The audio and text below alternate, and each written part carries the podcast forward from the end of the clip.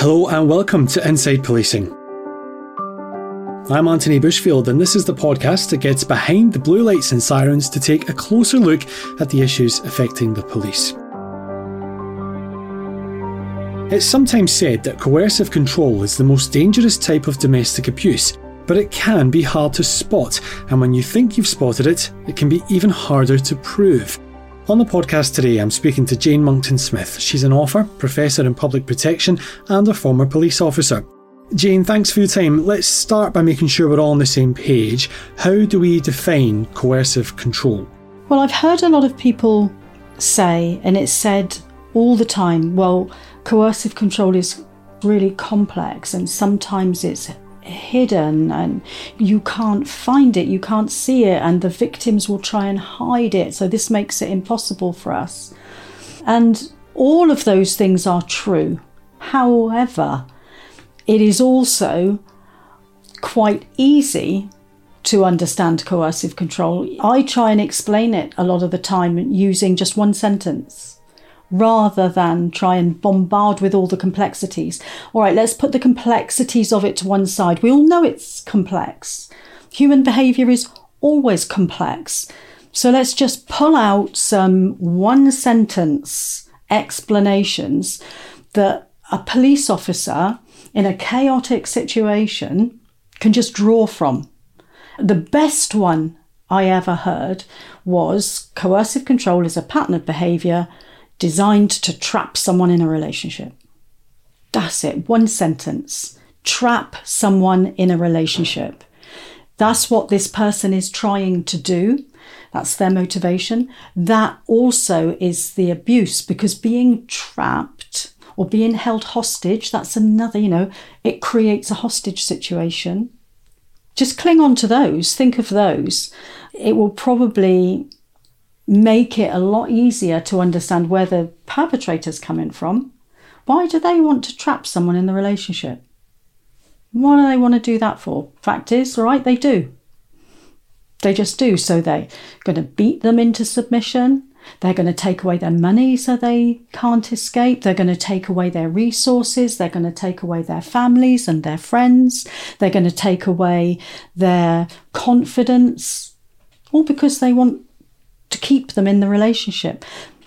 But that doesn't mean that keeping this person in the relationship is about love.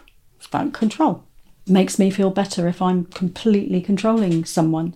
And then you can apply that to other relationships. So coercive control is the key model as well for honour-based violence, because it's about control and challenge to control. Everything is so consistent across all of these carers and people who need to be cared for and older people. You're trapping them into some kind of power relationship with you. You, as a controlling person, you might have 3, 4, 5 different relationships going on at the same time. You're going to be controlling in every single one of them, because it's not the individual that you're necessarily in love with. It's having this resource. Might be a domestic resource, an emotional one, a financial one, but it's generally speaking a resource you feel you're entitled to. It's fascinating you say there could be several relationships at once and all of which are controlling. I wonder, do they follow a set pattern? Is there a set pattern officers can look for, or is it going to be different in each situation? Coercive control is a repeating and constant pattern. So during that relationship, we have what's called the 3 C's. Control, challenge, consequence. Over and over and over again. So the control is in place through whatever tactics they use to impose control.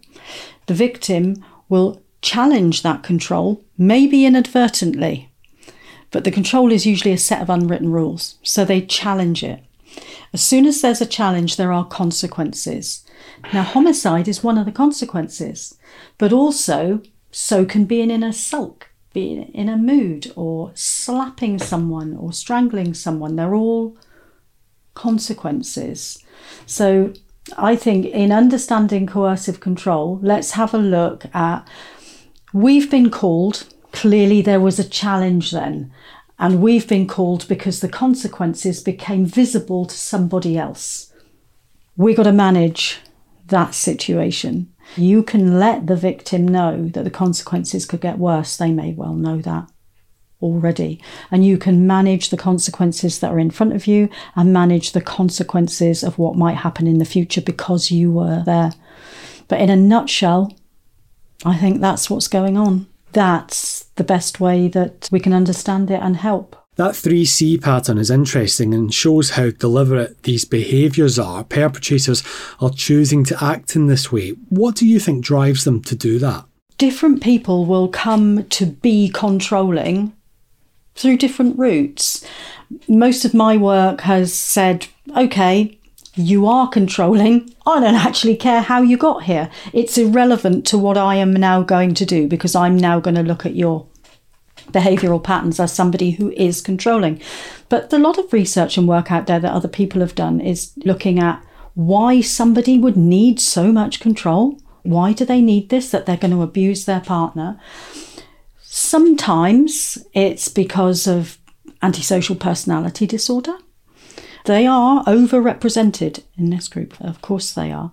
For some people, it will be about dependence on the relationship, for their social status or whatever it is they need. Those are your two main groups. I'm simplifying. But then running like a seam of gold through those groups is societal messaging, which says that there are hierarchies in relationships and women are not at the top of that hierarchy from a societal, cultural perspective. What I tend to do is identify controlling people. I don't bother myself with how they got there because from my perspective, we're here. It's like saying, what makes a psychopath? Well, we got one here. Let's not worry too much about how he got here. For me, that's someone else's job. So I don't want to sit there and look at this controlling person and think to myself, did you witness domestic abuse? Did you have some form of instability? Did you lose a parent? It doesn't make any difference to me, harsh as that might sound. I'm far more concerned that we've got controlling people. I think we need something that's very important. We need programs, rehabilitation or, perpetrator programs or whatever that focus on why have you got control issues? Why do you need so much control? That's not really where a lot of our programs are right now. And I think that's where they need to go. And it's in developing that work that maybe you track what made these people need so much control and feel so entitled to so much control. That societal issue does focus the mind a bit. How much of this can we trace back to societal issues? So a man can go into a relationship with all this social messaging thinking, well, I'm in charge here. That's how it's supposed to be. Even if they're not a controlling person, they might feel even that there's some pressure on them to be a bit controlling. So if you put all of that messaging in, especially, going back a bit where men were expected to be in control, the ones who were controlling for other reasons were made invisible because everybody was doing it. That hasn't gone away.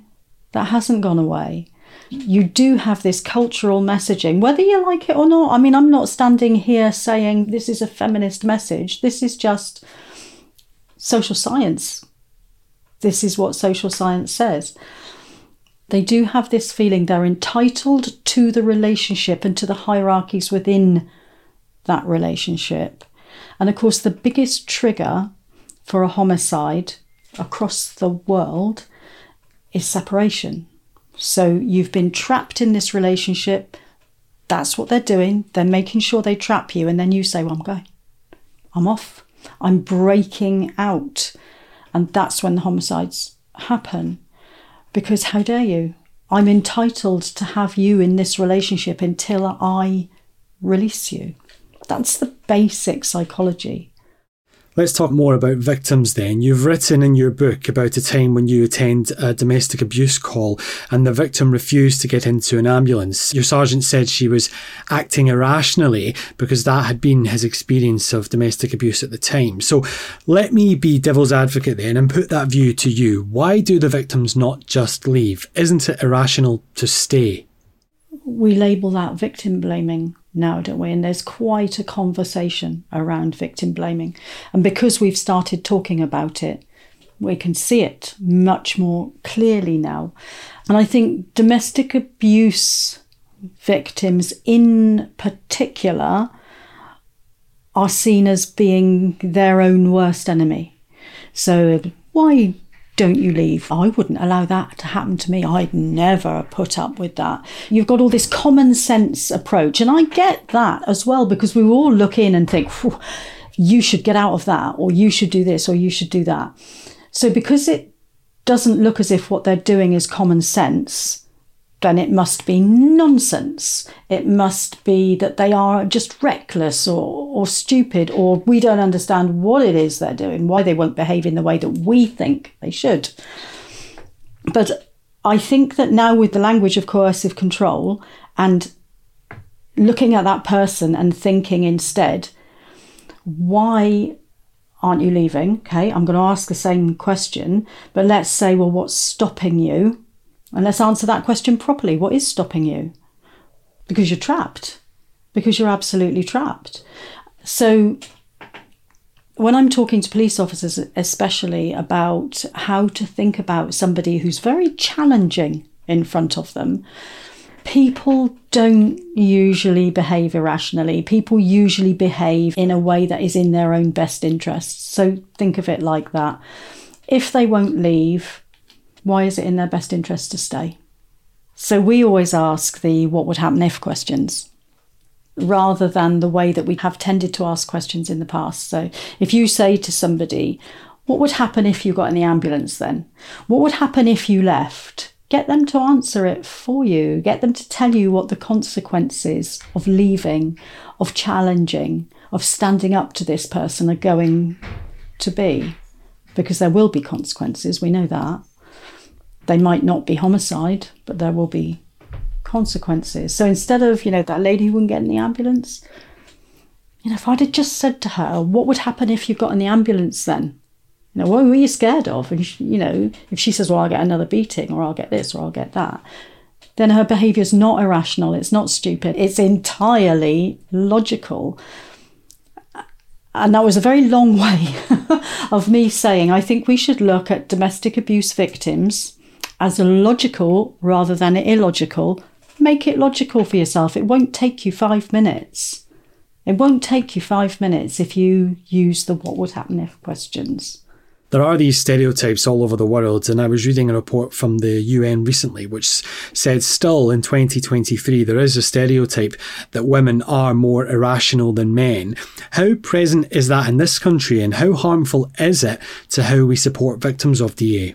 It's really difficult to have the gender conversation, but we can't ignore it. Yes, the way women are perceived is never really good for them. And because throughout history, really, we've looked at women who get beaten time and time and time again and keep going back. And that's our picture of the domestic abuse victim. We don't understand what they're thinking, because we never really look at the perpetrator in a forensic way and think, you're different to other men, actually. You are different. In what ways are you different? Why do we have to look at them as husbands and lovers and boyfriends? I don't anymore. I look at a domestic abuser and that's what I see. You are a controlling person. And if you are a controlling person, this is what comes with you. It doesn't matter whether they're a husband or boyfriend. That just makes an excuse for them. And that means they must care. They must be loving.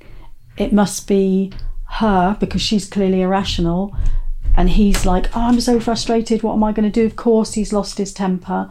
You know, all of that just has to go. It has to go. It's got no evidence to support it. All it's got is the way we perceive through this really distorted lens when we look at it. Now we've got to go into hierarchy. So if we go into hierarchies, they used to stratify homicide by treason, petty treason, murder. Those are your three top offences. So treason is killing the king. Petty treason is killing somebody who's above you in the social hierarchy. Murder is killing somebody. Women used to be charged with petty treason if they killed their husbands. So that says huge amounts without me having to argue why it doesn't work for women. Women cannot justify killing their husbands. Some of it's explicitly written into our legislation, but some of it is covertly sitting around in there just bubbling. And we've just had the Wade report. Claire Wade, barrister, has looked at sentencing in domestic homicides, and she specifically looked at the disparities between women who kill their husbands and men who kill their wives. I've worked on some homicide cases, especially recently. I think I've done 4 or 5 where women have killed their male partners. I can't understand why those women got the sentences they did. The only thing that can justify the sentences that those women were given in the context and circumstances that they committed those crimes is bias. Much harsher sentencing. Let's turn it around. Let's just look at this forensically. Let's look at the facts. Let's look at the evidence. Let's look at the research, see what's being said about the type of people that commit these homicides and learn from that. I read an interview you did a couple of years ago where you speak about the power dynamic of a court trial, and it's very much in court who provides the best argument. And the point you make will resonate, I'm sure, with many officers, that the victim will do anything to avoid arguing with the perpetrator. And on the flip side, the perpetrator will happily have these arguments. I think one of the biggest problems for me that concerns me the most is that the adversarial system produces a battle between two sides. Okay, that's the system we've got. It doesn't produce the truth. There's probably not a lawyer in the land who would say, I disagree with that. It doesn't produce the truth. So the dominant narrative, whoever wins, that's now our official historical record of what happened. And it's probably got nothing to do with the actual truth. And we're trying to learn from that. Great that we've got domestic homicide reviews. I think they were absolutely brilliant. They came in about 2011, and they have revealed lots of the consistencies, the behavioural consistencies and the chronologies that precede these homicides. So our knowledge is building all the time, especially with these domestic homicide reviews. And I don't think there's any doubt anymore that the crime of passion is the dominant narrative in these things.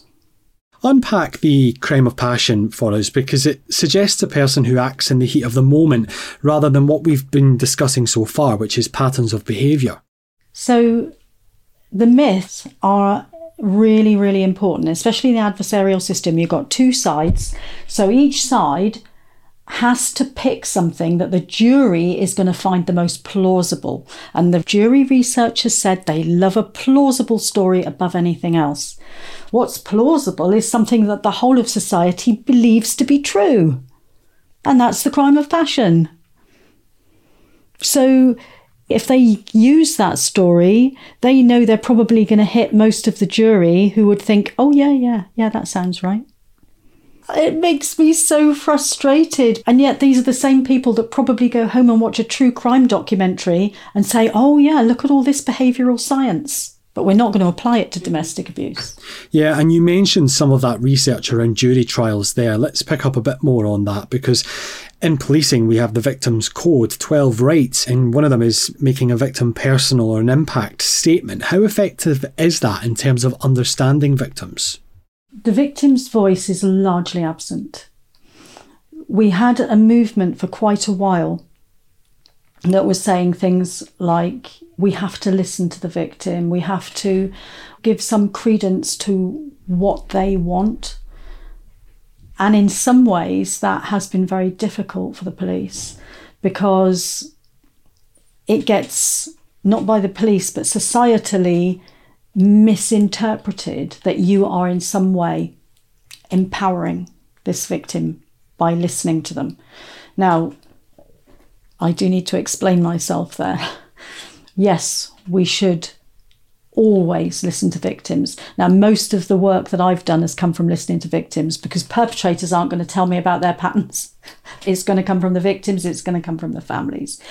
But the thing about this that really, really concerns me is that if somebody is being controlled and they are talking to you in a situation of crisis, is that their voice? Or is that the person's voice who's controlling them? We need to be very, very careful there. If a victim is saying, please don't arrest him because, whose voice is that? Just because that voice is coming out of the victim's mouth, I'm always very concerned that it's the controlled voice. And of course, the perpetrator doesn't want to get arrested. And of course, the victim doesn't want him to get arrested, because they're frightened of what the consequences of that are going to be. But to just apply this blanket, we must listen to victims, know when the victim's actually speaking, and know when the perpetrator is speaking through them. If somebody's saying something that is not in their own best interests, you can guarantee that a lot of the time it's not them that's saying it. Let me pick up on that, because that can be very frustrating for officers, can't it? When you're dealing with a repeat victim and they are so fearful, they won't tell us what's happened, they will refuse to cooperate. How can we get around that? It's just very difficult. They lose sympathy for the victim, but what they need to focus on is the offence that's happened in front of them, rather than whether they have sympathy for the victim or not. They don't need to have sympathy for the victim to recognise an offence. Of course, it helps much more if you feel sympathetic to the plight of the victim, but just because you don't feel sympathetic towards them doesn't mean to say they're not a victim. It's like going to GPs. They probably go to a GP 30 or 40 times and think about disclosing abuse, but don't, because the consequences of disclosure are a bit frightening, because they might find out, and what would the consequences of that be? But if the police are there all the time and nothing ever happens, you're just teaching that perpetrator that society condones what you're doing, you can get away with it. They already feel entitled, you're just adding to that entitlement, see? And the victim thinks, he's right, my abuser is right, he is more powerful than the system because it's playing out in front of me. And another thing that victims will do sometimes is they'll turn on the police. You'll get to a call and the victim will start attacking you as a police officer. You're probably sitting there thinking, hang on a minute, I was called here, I'm trying to help, I'm here to help you and you're attacking me. Perpetrators over there, nobody's paying any attention to them really. This is now a conflict between the police and the victim. I always think, look, if somebody's attacking you, what's in it for them to attack you? They're getting brownie points. The consequences of you being there are getting less and less and less for that person, because they are standing up to the police and sticking up and showing loyalty to the perpetrator. So when the police go, which this victim thinks inevitably they are going to, of course they are, and she's left on her own with him, see how I stood up for you? So it's far more sensible to attack the police if you're going to look at this as a cost-benefit analysis. It's incredibly complex and there's so much for us to consider at these types of calls. Is there a way to make victims feel more comfortable to speak freely? Talking to a victim in their own home. Are you being recorded by some covert? Does the victim know that they might be being recorded? Does the victim suspect everything I say he seems to find out about? Really, we should be talking to victims in sanitised spaces with their handbag left outside because of the amount of ways that they can be recorded. Amount of victims. One particular case I can think of, she thought her husband was abroad. As far as she was concerned, he was. She was in the doctor's surgery and he texted her and said, "What are you doing in the doctor's surgery? Been there for the last 39 minutes. Really terrified her. Was she going to speak to that doctor then about her? No. Getting that narrative, you've got to think about those things. Don't just look at a victim and think, they're attacking me, they're lying, they're not behaving rationally. Why aren't they? Because everybody does. Everybody behaves rationally, basically, unless they're mentally ill. So don't just assume an abuse victim is being irrational. A whole host of stuff going on that you haven't maybe taken into consideration. You mentioned the recording element, and it's interesting. We have seen an explosion in this tech, a lot of it perfectly legitimate, meaning we can monitor our home from anywhere in the world. You've got doorbells that have cameras and things like that. But this is being exploited by abusers, isn't it? Coercive control and stalking, they go hand in hand. Stalking is a consequence of trying to get out of coercive control or challenge coercive control, or is just part of the I need to know as much as I can about this person. And technology has made that so easy. But other things like social media have made it okay to stalk someone. Like if you were going on a date, your friends might say to you, have you Googled him? Have you checked up on him? Have you looked at his Facebook? So everybody has this mindset now that it's acceptable, even sensible, to go out and check someone's history. We're sitting in that context now, aren't we? Where it's perfectly okay to research somebody. I did an interesting little piece of research here, one of my students. Asking students, do they cross the line between what they think is just ordinary research of a person and when does it tip into stalking, and do you cross that line? And every single one of them said they crossed the line, knowing they had. It's normal now to put out your life. The tracking and monitoring devices are so cheap, and some of them are free and so available and sold to us through narratives of you need to keep an eye on your child to make sure your child is safe so they can develop these things. We see in a lot of cases use of FaceTime. So we've got victims who are asleep with FaceTime on, so that their controlling partner can watch them all night and make sure there's nobody else coming into the room. They're using FaceTime when they're buying clothes to say whether they're allowed to buy it or not. When they're cooking their meals, they won't be interacting with the person. They're literally surveilling them. And I think for young people, FaceTime is so normal. But it's not the intrusion and the danger that I would recognise that to be, and a lot of people would recognise it to be, and little pens that are recording every single thing they say, and those AirPods slipped in the back of children's rucksacks so that they can be tracked by an estranged partner.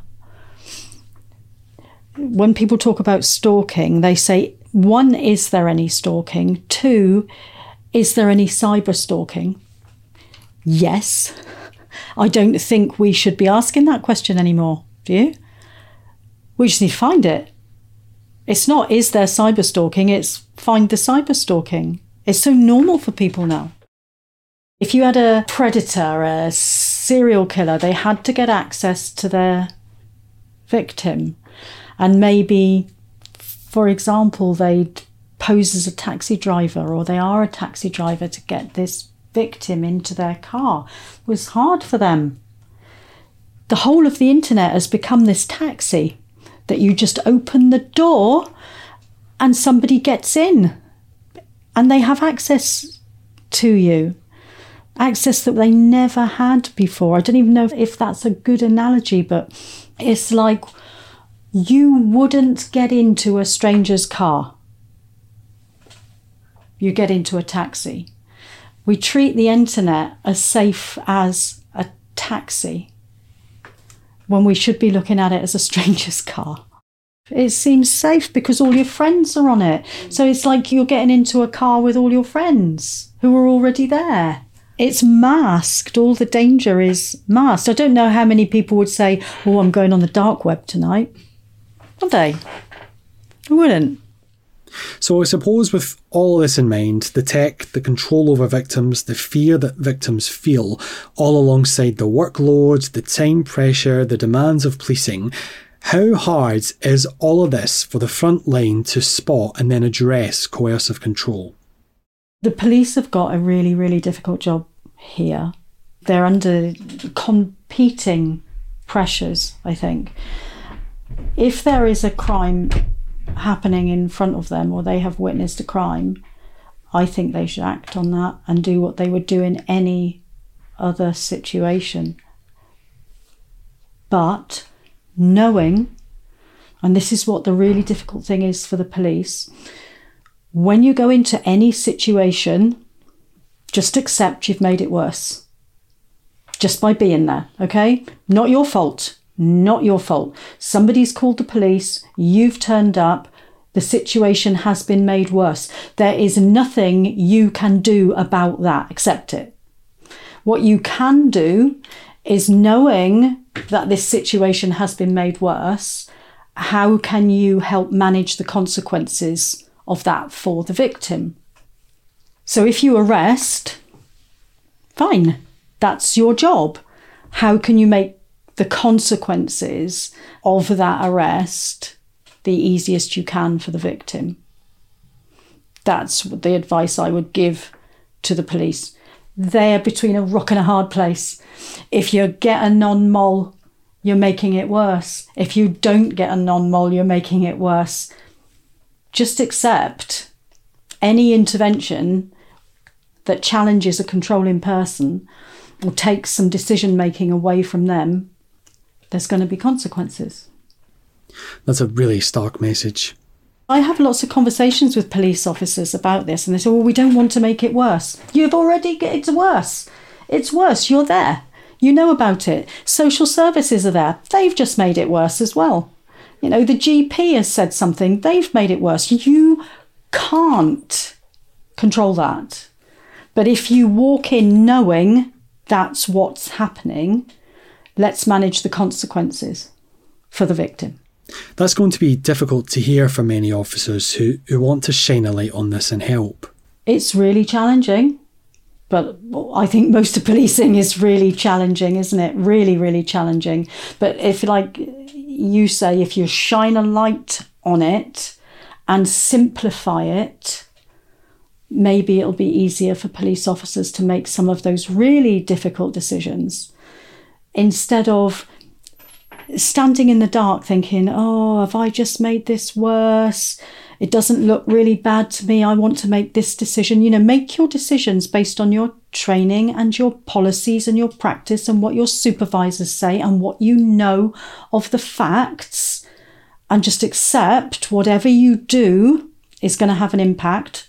Manage the consequences of that impact. It is difficult for police to hear that because we join to protect people, to keep people safe. And so to think that by attending a call where someone has dialed 999 and asked for us, that we're actually making it worse. I mean, you said it, rock and a hard place. Does that constant feeling of we're getting nowhere here, she's not going to leave, she's not going to give the evidence we need to lock him up, is there empathy fatigue because of that? Oh, gosh, yes, of course there is. So you're on shift, it's Saturday night, and you can practically guarantee you're going here and you're going there. So go there. But your job is not to ride in on a white horse and save that victim from this relationship. And if you can't do that, or they won't let you do that, that you take it personally. we've got to get past that, haven't we? We really do. Putting that responsibility on police officers that they've got to go in and save the situation, they can't do that. What they can do is manage the fallout, manage the crisis, and see if they can manage the consequences of what has happened. And then they've done their job. The consequences might be they save that person's life. That's really interesting and might help actually manage these things better, knowing and accepting the limitations of what we can do, which then I suppose does move on naturally to training. Now, there's a lot out there. How effective is it in the sort of end game of giving better support to the victims? We've been training police officers to within an inch of their lives that they know about coercive control and they know about homicide prevention and how these people act.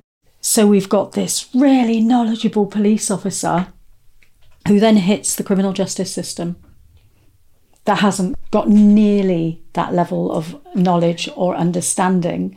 And then that police officer knows, they look at the victim and they can't guarantee anything. They can't say, well, yes, definitely that we will prosecute this. Yes, definitely the judge is going to act on this breach of this non-mol. Yeah, definitely you'll know when this happens. None of it. We've been training police officers, and that's absolutely brilliant. We need the whole system working from the same workbook. We haven't got that. We really haven't got that. Why not, do you think? We just did some research on near misses. So those cases of domestic abuse where professionals who we were talking to considered they had prevented a homicide. So it was all self-defined. They said to us whether they had thought they had prevented a homicide or not didn't come from us. We looked at 120 cases and I agreed with every single one. Yeah, I think you did prevent a homicide here. I really do. It's something we don't talk about very often. And we talked to a lot of police officers, but also nurses, IDVAs, and all of them, without exception, said that what prevented the homicide was advocacy. Every single one, even police officers. And police officers aren't advocates, generally speaking, are they? The way that I interpreted that was that police officers or other professionals felt that they had the freedom to make challenges on behalf of a victim. And I think that sometimes perhaps police officers don't feel they've got that freedom to make challenges, to make an argument, to stand up for somebody.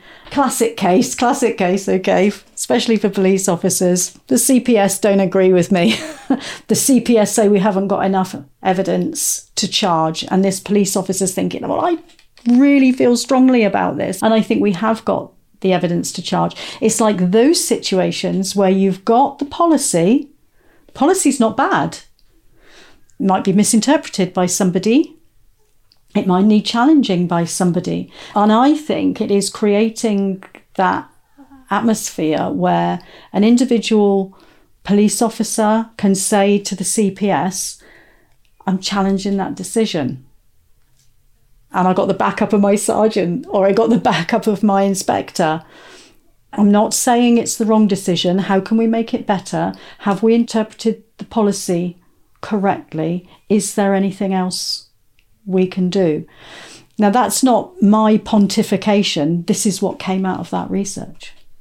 That will resonate with many, I'm sure, but it's difficult, isn't it, to challenge someone, particularly someone more senior?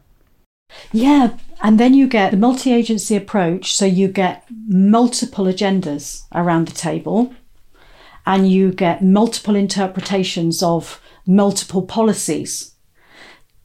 That can be very, very challenging, very challenging. And if there's nobody leading on that, you know, like a MARAC, who's leading on the MARAC?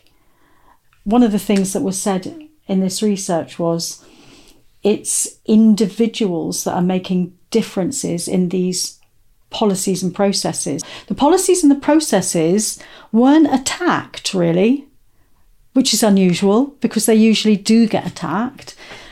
it was interpretation of policies and practices that was being attacked. And if somebody's misinterpreted something, like GDPR was one that came up a lot, somebody needs to be able to say, I think you've misinterpreted that, without creating an argument between those two agencies.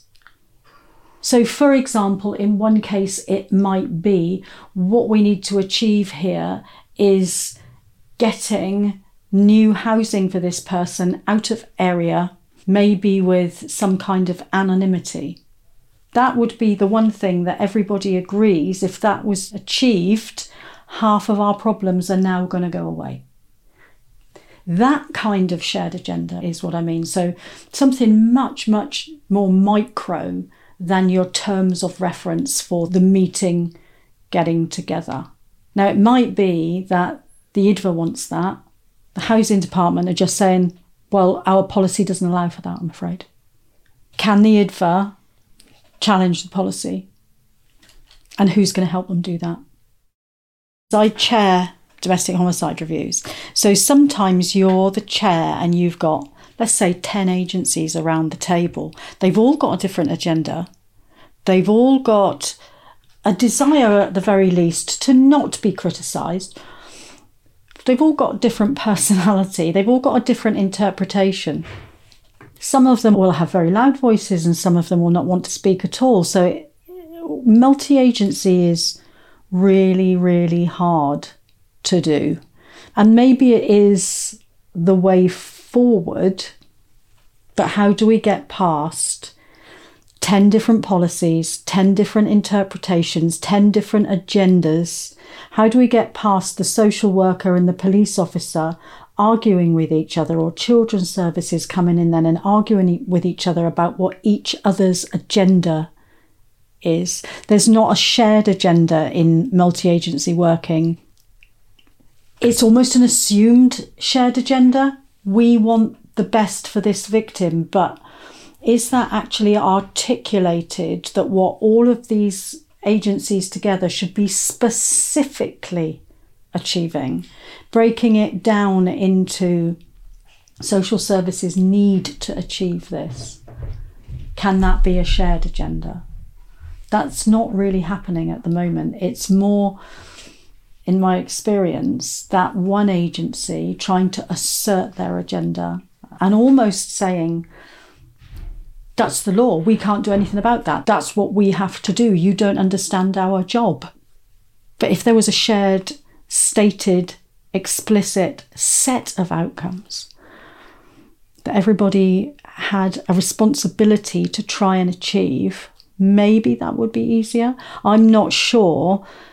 Like, you go to a MARAC, for example, and you've got a process-driven person running the MARAC, and this isn't a criticism, who wants to tick the boxes because that's what they have to do for their job. What's the shared agenda there? Apparently, this comparison I made hasn't come from me, but when they were trying to prevent airline crashes, for example, they brought in a process where everybody had a responsibility to challenge the policy and the process, because it could make a difference between a plane going down and a plane not going down. So they kind of have that if you challenge somebody above you even, they've got to listen. And you have a responsibility to do that. It's a different context, but the way that works is that a police officer should be able to say to the CPS, can we look at that again, and not be shut down? An IDVA should be able to say to housing, can we have a look at your policy? Let's just have a look at it, because this is dangerous for my client.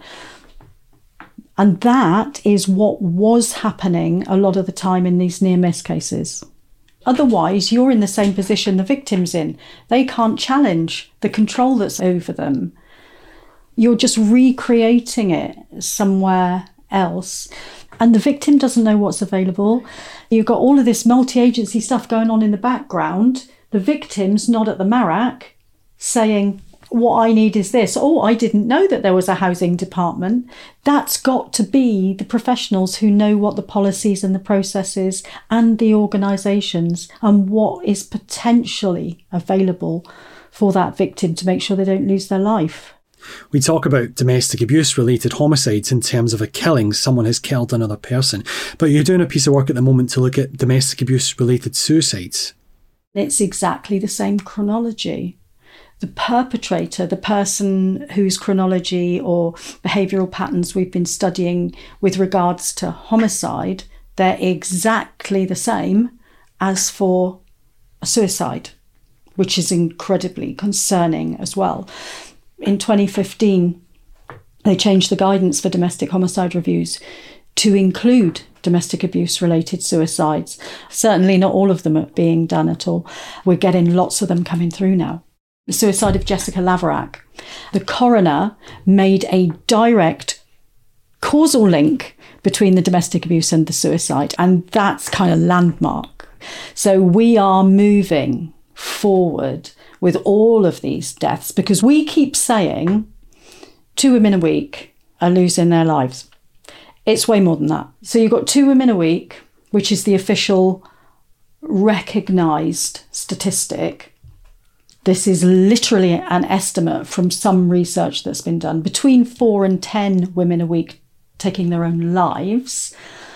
And I'm also doing a piece of research, which I have not published yet. It's got like a little name, hidden homicides it's called. So we are looking at sudden unexpected deaths with domestic abuse, coercive control, stalking in the history that follow the 8 stages, but are not considered to be suspicious.